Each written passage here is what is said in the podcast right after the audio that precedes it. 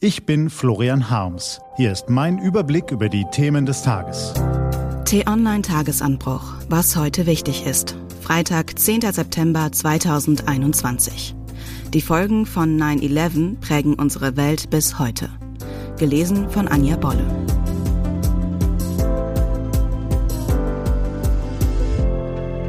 Die Alarmglocken schrillen. Was morgen vor 20 Jahren am strahlenden Morgenhimmel seinen Lauf nahm, hat fast jeden bis ins Mark erschüttert, der diesen Tag bewusst erlebt hat. Ich war gerade im Auto, als ich zuerst davon gehört habe, gehört zu den Sätzen, die dann fallen. Man weiß, wo man war und was man gerade tat dass sich die Erinnerungen an den Septembertag 2001, der zunächst wie jeder andere begann, so tief einbrannten, hat nicht nur daran gelegen, dass die Nachricht so unvermittelt einschlug wie der Blitz aus heiterem Himmel, sondern auch daran, dass man die Bilder, die plötzlich über die Fernseher flimmerten, nicht sofort begriff. Ein großes brennendes Loch war im Turm des World Trade Centers zu sehen. Irgendetwas Schlimmes mit einem Flugzeug war in New York geschehen. Ein Unfall, vielleicht eine private Sportmaschine, verflogen? Aber dann raste ein Passagierflugzeug vor aller Augen in den zweiten Turm hinein. 34 Minuten später, eine Maschine voller Menschen schlug im Pentagon in Washington ein. Als das Chaos sich langsam lichtete, war die letzte der vier Maschinen in Pennsylvania abgestürzt. Seitdem ist der 11. September oder 9-11, wie die Amerikaner sagen, kein bloßes Datum mehr. Es steht für eine weltweite Erschütterung und den Beginn einer Epoche. Diese Bedeutung geht nicht nur auf die monströse Gewalt der Detonationen mit fast 3000 Toten zurück.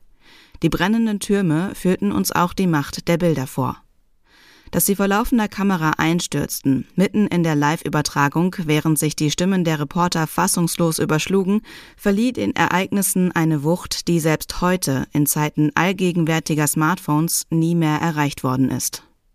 Ganz unproblematisch ist das nicht. Im weltweit geführten Krieg gegen den Terror starben allein durch US-Luftanschläge mindestens 22.600 unbeteiligte Zivilisten. Es könnten aber auch fast 50.000 gewesen sein, hat die Nichtregierungsorganisation Airwars ermittelt. Doch die Zahlen sind abstrakt, der Schrecken fern, die Opfer unsichtbar. Auch die eigentlich segensreichen Regeln des deutschen Pressekodex tragen unabsichtlich dazu bei.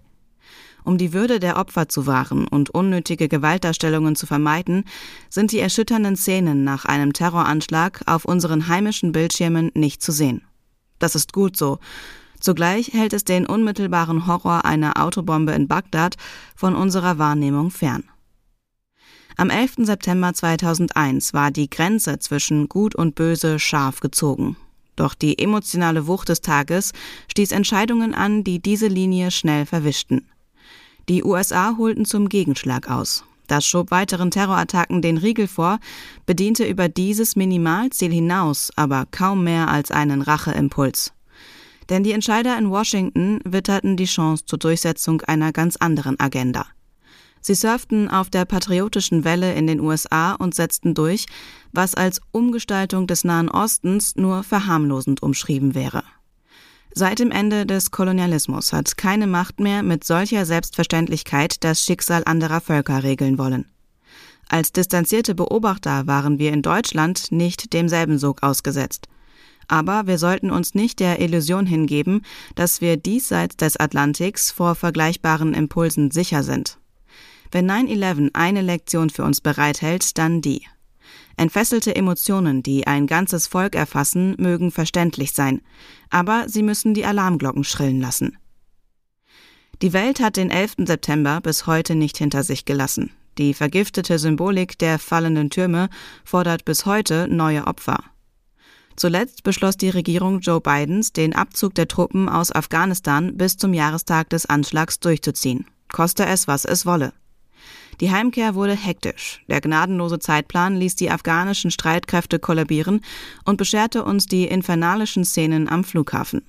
Ja, der Herbsttag vor 20 Jahren prägt unsere Welt bis heute.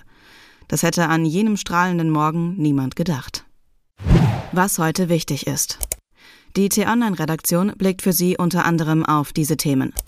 Die Umfragelage von CDU und CSU ist desaströs, aber noch sind es 16 Tage bis zur Wahl. Am Sonntag treffen Armin Laschet, Olaf Scholz und Annalena Baerbock im zweiten Fernsehtriell aufeinander. Russische und belarussische Truppen trainieren ab heute die Abwehr eines Überfalls durch illegale bewaffnete Gruppen mit externer Unterstützung. Der belarussische Diktator Lukaschenko beteuerte, man habe nicht vor, jemanden anzugreifen und will damit wohl die Sorge der EU zerstreuen, dass sie das Baltikum von der EU abschneiden könnten.